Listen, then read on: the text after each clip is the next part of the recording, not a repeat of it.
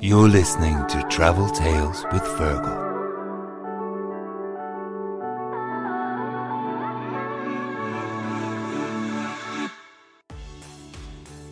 Hello, my name is Fergal O'Keefe, and you're very welcome to the first episode of season three of the Travel Tales with Fergal podcast. The podcast is a very simple premise where I chat to a special guest every Tuesday, where I ask for five trips or places that most influenced or impressed them. My guests come from all walks of life with one thing in common they all have great travel stories. If you haven't already, I'd ask you give me a follow on whichever platform you listen to your podcasts so that you'll be the first to get a new episode every Tuesday for the rest of the year. I started this podcast exactly a year ago at the height of the pandemic to help fuel your imagination by doing some armchair traveling with my guests. And this podcast is now listened to in over 80 countries worldwide. Let's go straight into our guest today, who is the comedy legend Reginald D. Hunter. Reg is touring Ireland in January and he brings his Bombe Shuffleur stand up show to O'Keefe's in Clonmel on the 29th of January. Tickets from tickets.ie. Reginald has been called a voice of his generation as he is unafraid to tackle head on with searing honesty and often brutal humour the subjects the rest of us skirt around. Reginald is a true gentleman and a deep thinker and I think you'll really enjoy this episode. so it's great to see you. Likewise, Ferg, man. You're looking very good. I, I feel pretty good, Ferg, and you know, you, you, look well yourself, man. Thank you very much. It, it's great to see that um, you're one of the first tours that I've actually booked again. So it's great to actually be back in business again. You know. Yeah, man. It's um it's a, it's it's it's a peculiar time, man. And and just just uh, not that I'd be excessive, but uh, can I swear on this? Yep, that's okay. That's oh, no okay. problem. I just want I just yeah. wanted to know how much of self I, I could yeah. be. yeah, yeah, no, no. I want you to be totally yourself. I'm just curious, actually, a matter of interest. Like, how are things in the UK then? Like, are are gigs all open in Ireland? It's the 22nd of October when everything opens properly.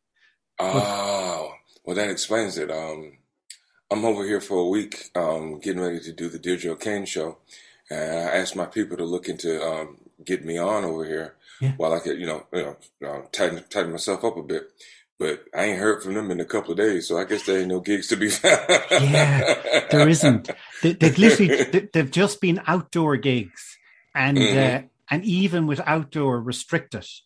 I mean, well, I mean, to answer your question, I mean, I mean, in a way, comedy is is, is like that everywhere. It's just it's it's trying to survive, Yeah. and um, I've been I've been lucky. I've had a lot of gigs since the last lockdown, but um, uh, they've mostly been outdoor, and um, I said the other half have been severely audience restricted, and so you know, but you know, it's I know. it still it still feels like comedy though. True, I know. So I'm delighted to welcome you to the podcast. You're you're going to be doing a tour in Ireland in uh, January, going into February before a huge UK tour. And Mhm. the most important one, of course, is going to be O'Keefe's Comedy Club, my comedy club, on the 29th of January. In uh, really, that'll be our first gig. So Yep. really looking forward to that. I have to say. Yeah, yeah, yeah. And uh, I am honored to be, you know, your flagship show. Yeah. so, Have you found people actually? You, you, we were just saying there, like about gigs, and uh, you've done some in the UK. Are people nervous, or is it? Are they hyper excited, or I think the audiences have been really, really glad to see us. There's been nothing grumpy or depressive about them. I've gotten away with uh, uh, uh, quite a few jokes that I know I wasn't supposed to get away with. Yeah.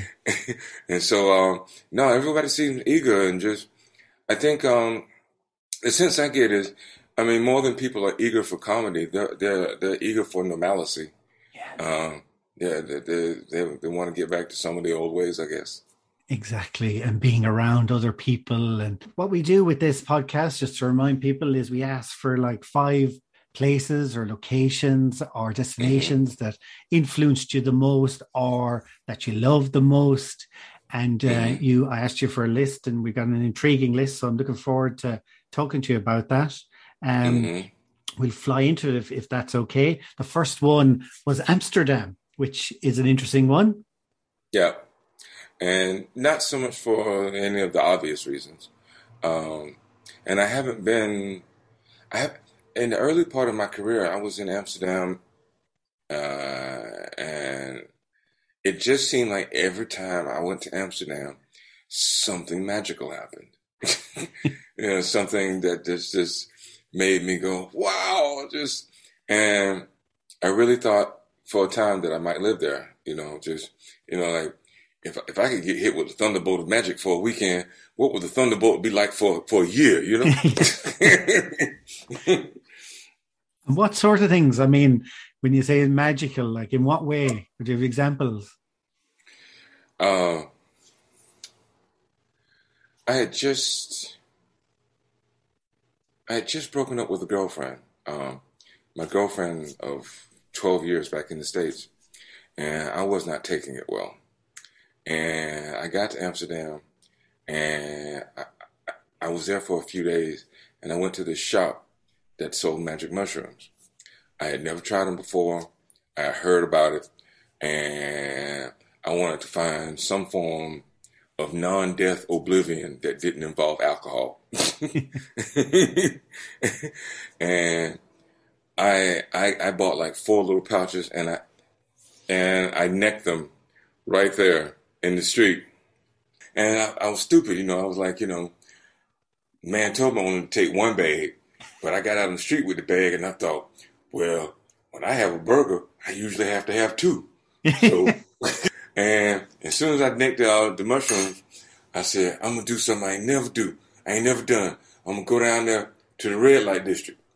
And I got down there to the red light district, and that's when all the colors started kicking in. And it was beautiful at first. It was it was like it was like autumn, and the, the leaves turned a certain shade of gold I had never seen before.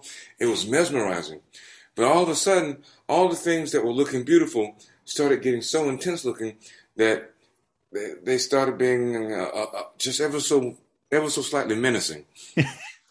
and so so so my little voice said, "Hey man, maybe we should get the fuck out of here." So um, I jumped in a taxi, and I swear to God, this white taxi driver. I looked at him and I thought, "Look at him, looking all nervous.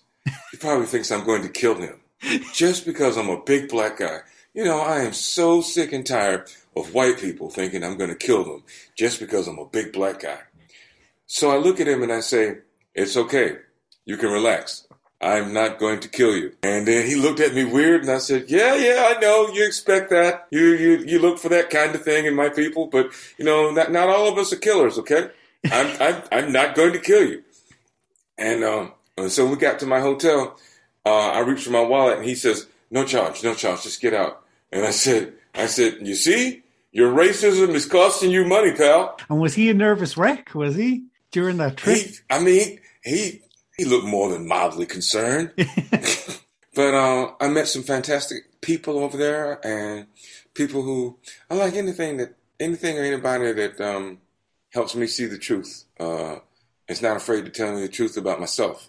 Yeah. And, and and you know, Dutch people, you know, they're real good at calling it the way they see it. It was like um, it was like being on planet Vulcan for white people. It was, it was a, they were eminently logical and and so, and I had some magical nights there, um, just doing stand up. Is it different you know, to comedy? Well, yeah, it's you can be on stage and get, be getting nothing from the audience, but they're still enjoying it. Um, Craig Campbell once said to me, he says, for the Dutch audience, you could set your you could set your balls on fire, and a Dutch and a person and a Dutch person was saying, uh, last week uh, there was another comedian here, and he set his balls on fire, and the flames were much higher. Yeah, and and but did you find that daunting? Then you were okay with that, or did you find a challenge? I know I'm doing well on stage if people aren't getting up to go get drinks and go to the bathroom, um, whether they're laughing or not. Um, if they're sitting there listening, I got them. Like I, I, I, I heard you saying um, one time about move, like when you moved to the UK from America, that American audiences you know, being a black man doing intelligent comedy, that it wasn't as appreciated. Am I right in saying that? Or and it's something I'm uncomfortable admitting. It's um, and it may have changed in the years that I've been away, but I know that growing up um, as a big, big black male comedian, there was a kind of comedy that you were expected to do, and if you didn't do that, then you were stared at oddly, you know. And you know, it's like um, I'm a big black man. Uh, I love pussy. I don't. I don't like paying bills. Uh, ooh, white people. Uh, you know, it's and oh, oh man. Uh, you remember when, when we was growing up and we was poor? I mean, and I can relate to some of those things, but that is not the entirety of the Black American experience. And and so you end up growing up thinking, well, since I don't talk about those things, maybe I'm not black enough. Maybe maybe my maybe my blackness lacks authenticity. And you get older and you find that that's not true. And and I come over to this part of the world, and generally they were stunned to meet a black man who wasn't from New York. Oh wow, you have blacks in other parts of the country. And so um, I think now I think things are changing where there are people with a range of experiences coming in, you know. And I love your story that um, you am I right in saying that you originally came over to study in RADA? Yeah. Which is very posh. You know, yeah. ultimate yeah. establishment acting school. I was totally intrigued. Yeah. Yeah, and see, it's weird when you when I, I didn't have any understanding of things like that. I didn't I didn't really know what the establishment was.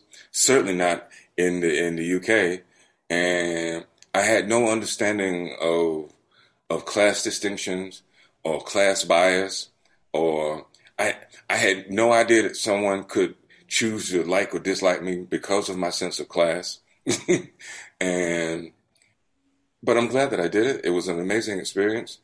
I remember I learned while at RADA, I learned two things.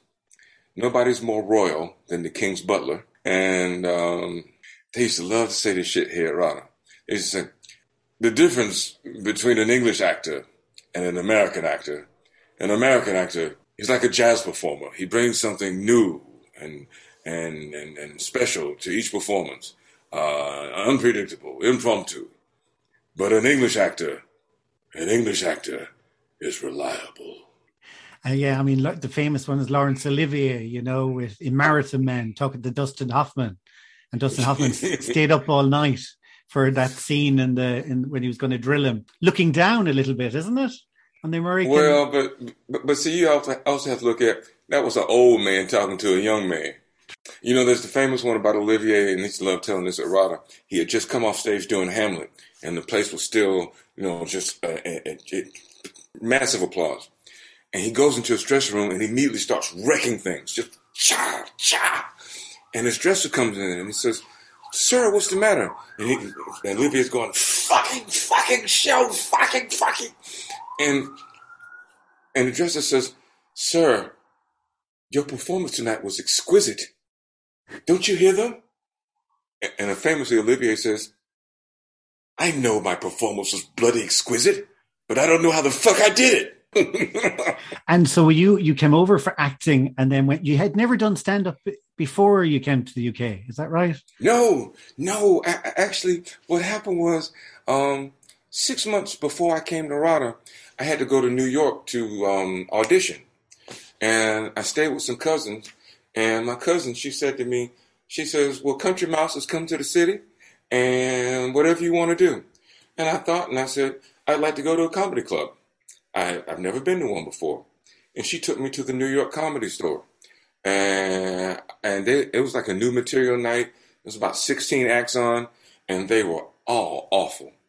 I mean, and I remember it was around the eighth act, and I looked at it and I thought, I could do this if I wanted. it don't look all that hard. I can't I can't be no worse than these people.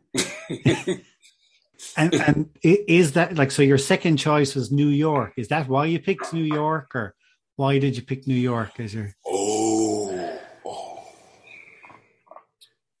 I I I I always had a Southerner's bias against the North. Um, there's still that feeling of mm, the North, you know, too dangerous and you know, full of atheists. And, intellectuals. But New York, I have to, I got to tell the truth about New York. Everything that's in the world is in New York. And just the food is magnificent because every food that's made in the world is made in New York. and I remember one time I went to this restaurant in New York. It was a Brazilian restaurant. And all I had was chicken and rice. And it was the best goddamn chicken and rice I've ever had before. Like, it was just basic chicken and rice. And, and I remember I, I, I did 17 shows in 10 days while I was there. Uh, not big shows, just wherever they let me on, because I wanted to go and get dipped in that sauce, that New York sauce. And I've recommended to my daughter and my niece that if you can spend two or three years of your young adult life in New York, you go anywhere else in the world, you'll be a second or two faster than everybody else. I have a friend, um, she moved from London. Uh, she's Indian. She moved from London to New York. And she told me, she said, I lived in Britain for 25 years and I never quite felt British. She says, but I lived in New York for three years and I feel properly American. Can I ask you, is that very different from your upbringing then in Albany, Georgia? Oh, oh yes. Um, I had a girlfriend once. They used to get frustrated with me because in my off days, um, I could go long periods doing nothing. And she says, why, why do you like doing nothing so much? And I said, I grew up in the rural South during the 70s. There was nothing to do. I, I got, I, I, I, got used to it and I got good at it. just, um, it was just very quiet. I just remember how stable things felt back in Albany during the 70s and 80s and how hopeful everything felt. It all felt like it was going somewhere. Um, it felt like um, like my hometown of Albany. Yeah, it was getting bigger. Um, we had built this in, in, in the mid 80s. We built this massive civic center, and it, was, it, it, sort of represented the progress of the city. We are going to be able to have these concerts, and and and it is a shell of itself today. All the young people have moved away because the industry is gone, and it's like much of America, I suppose. I miss that feeling of um, hope. There was always this feeling of, hey, today's been pretty good, but tomorrow's going to be even better. I know. and uh, have you noticed that? Like, do you go back much? Have you noticed, particularly, say, with during the last four, you know, four years with Trump? I mean, did you notice a big change in the country, or has it been slow change all if that I'm, time? If, if if I'm honest, the last time I was home was December 2019. And the only reason I know about Trump and Trump's effect is because of what I read and what I saw about Trump on TV and stuff. But it didn't it didn't seem to affect the day-to-day living in Albany. Southern white people, even the racist ones, they would have been slow to support Trump because he's a northerner. Uh, so I don't know how the how the dichotomy of their hate would have worked out there. Uh, I didn't know how absurd racism was until I had been routinely treated equally by white people. That's interesting. so, like, does that mean then that they're like in America that when you're in the middle of it, then you kind of nearly it becomes institutionalized, isn't that it? Yeah. Well, it's um, I know that my experience as a black immigrant in the UK, it, it may not be the same as a lot of other black immigrants in the UK, but very rarely have I been given shit for being black. More often, y'all give me shit for being American, which makes me feel equal. and, and, you know, you took you. I think one of the reasons why you're so popular in Ireland is because that's the Irish sense of humor. Is we look at things like authority, or we talk about Brexit, or even Trump, but we laugh at it. That's how we deal yeah. with these. That's our so I think that's why you you you understand you you're very similar in that way. So your next one is a beautiful city, and it's um, Paris, which I love. It's a deliciously frustrating city for me. I've been there five or six times, and usually long enough to do my run of gigs, maybe get a chance to explore some during the day. And it's beautiful and it's delicious, and it's as inviting as Paris is, since I don't speak French, I feel like there's something that I never quite pierce. I feel like I'm always on the outside looking in, no matter if I'm in the middle of it. And it's one of those places that it's like you really, it's like New York in a sense that I really want to understand what what what French people, particularly Parisians, I want to understand. I, I don't want to just know. I want to understand what they're pissed off about. I want to understand what their divisions are. I want to understand who they're afraid of and who they're mad at or who they think is holding their progress back. Just want to understand. I wanted to, um, I wanted to have, I want, I want to have a French buddy. I want to have a French lover. I want to, I want to understand how they love. You know, I, I just, I want to understand. Uh, and so, um, but it's one of those places that every time it comes up on the schedule, big huge smile comes across the face. it's like, all right, Atlanta at Paris. Let's do it. and the other thing in France are in Paris is that anytime I'm in a spot in Paris, I always feel as if there's something going on somewhere else in the city and I don't know about it. Yes, yes it always feels like it's pulsating something, and it's just it's like it's like there's down one of these alleys, exactly. down one of these side streets. There's something, there's something popping off, and it's like I, I uh, yeah, and I think that's that's that's the feeling that made me leave Georgia. It was like there was the sense that hey, all of this is all this tranquility is nice and everything, but something somewhere in the world, something's going on, and I want to know. I always like being somewhere else. I know. Someone new. do you love it then? Do you, do you love the touring and the traveling? Um, I think that I haven't. I think uh, before the virus, I think that I was getting a bit weary of the road. Um, you know, when when you're playing Hull for the fifth time, sixth time, you're like, it may not be but then the virus, the virus sort of sent sent globally, sent everybody to their room and like sit down and think about your life. And and I and I think I I've come back with more appreciation.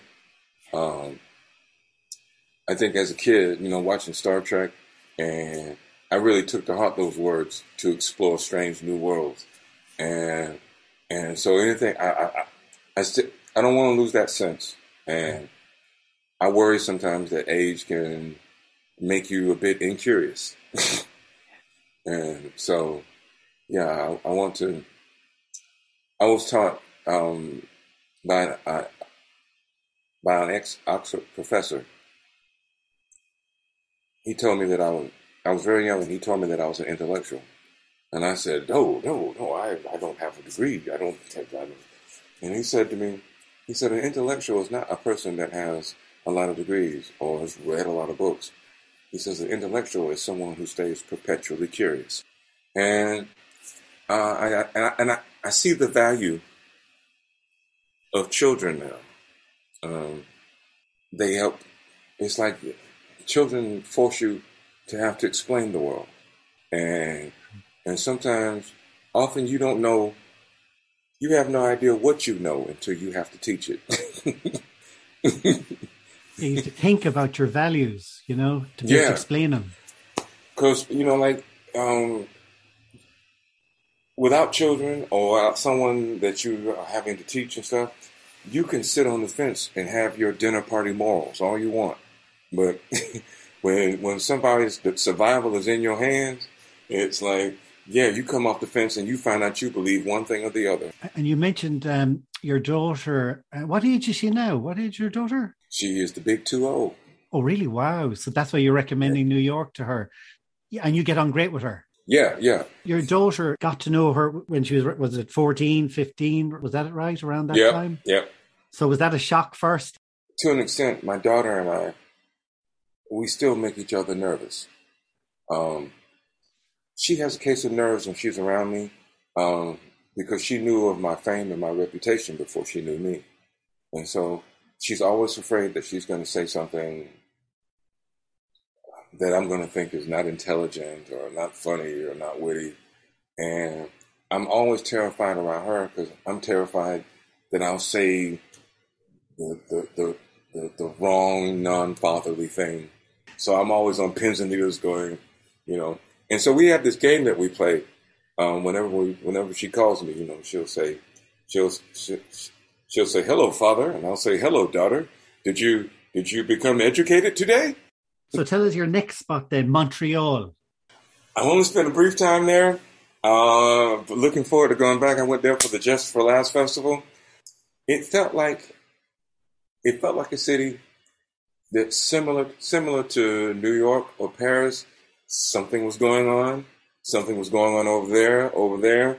Um, but Montreal felt like it just felt like it didn't have any of the danger that New York or even Paris had.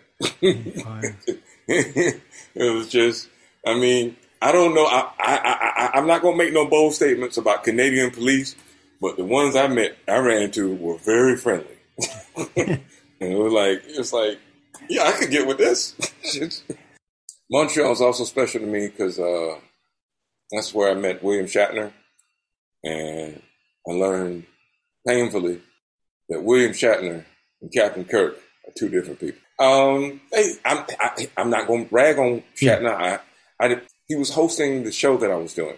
You know, he's Canadian, so he's he's like a Canadian favorite son, and you know, it was weird because he was doing jokes like, "Hey, I just flew in from Cleveland, and boy, are my arm's tired." He was doing stuff like that. But um, he was introducing me, and he said something like, "This next comedian is from Georgia," and he said he's done shows like uh, with titled um, Pride and Prejudice. And then he stops and he says, I'm not saying this. And then he says, he's also done shows called A Mystery Wrapped in a, I'm not saying that word either. Here he is, Reginald. Hunter.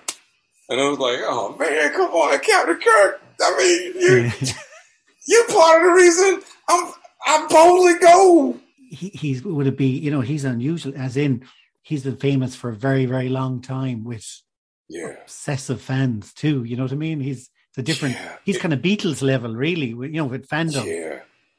I mean, you know, just and I heard him say it one time. He says, "Imagine, imagine being in your 80s or 70s, and you still run into people who are excited about something you did 50 years ago."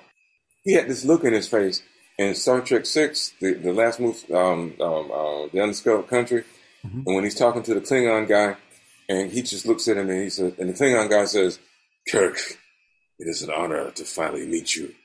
And Kirk goes, right. To me, Shatner always looks like that. He's like he's going, right. right. Okay. Let's do your last one because when I saw this, I was, it, it's the first time that anybody has ever mentioned this as their place. Um, so I'm really intrigued. Uh, Inverness, I had to look it up in the map to see where exactly it is in Scotland. I love. I I, I can't explain it. Um, I've been there maybe three times, but it feels just this side of a village. It also feels just this side of a city. Um, it's beautiful. It's clean. It's like um, it almost feels like to me if Montreal was a village. mm. There's something about Inverness that the, the second I got off I, I, I got off the plane or off the train, it was like something to me went, mm, a man could get well here. I find people, yeah, I, it's, um, and I can't put my finger on any one specific thing. I, I weather-wise, I like rain, um, uh, and I like sunshine too. But I grew up in the South, so I've had some sunny Christmases. when I when I was um when I was growing up uh, in Georgia, I always fantasized about coming to somewhere like England or Ireland or Scotland and finding some village and and and shacking up with some girl for for the winter, a girl who was introspective and read books, and and I'd sit with her and, and we'd make love, and then afterwards she'd tell me about the things she read in the books, and then I'd start writing. And it's funny because it's like I grew up thinking about sunny places, you know.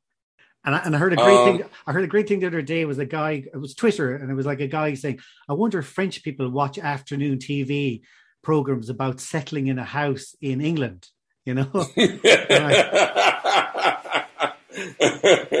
yeah, that's that, that's a good one. That's that's that'd be interesting to to to imagine. I looked it up in Inverness because I was intrigued, and there's some gorgeous. It's kind of got that I don't know, it's a Victorian or whatever, but these beautiful buildings and stuff. Yes. Um, there's also there's also I don't know if it's a river, um, but it runs right through Inverness, and it's just I'm not a person that like loves going on long walks, but this place makes you feel like going on long walks. Um, and I remember like there's plenty of trees. Um, I find as I get older, trees are important to me. I, I've, I've been there several times, and it seems like I'm most often going there during the autumn. And autumn in Inverness is is one of those places where you should, it feels like I should either be there alone writing a book, or I should be there with someone. It seems like a place. It's like if your marriage was in trouble and y'all need to go somewhere and just deal with each other. Inverness is the place to go. and I can totally relate to that. As in, I love, say, you know, like you go to New York or Paris, and there's that buzz, but you always feel like you're you're up looking for the buzz. Whereas you go somewhere mm-hmm. like there, you just feel calm. You know? Yeah. They calm. I like the way you said it. They can. I think I'm gonna put that one in the pouch. Hey man, be calm. One question that I always ask everybody at the end of every episode, and it is: if you close your eyes and take four deep breaths, where is your happy place and why?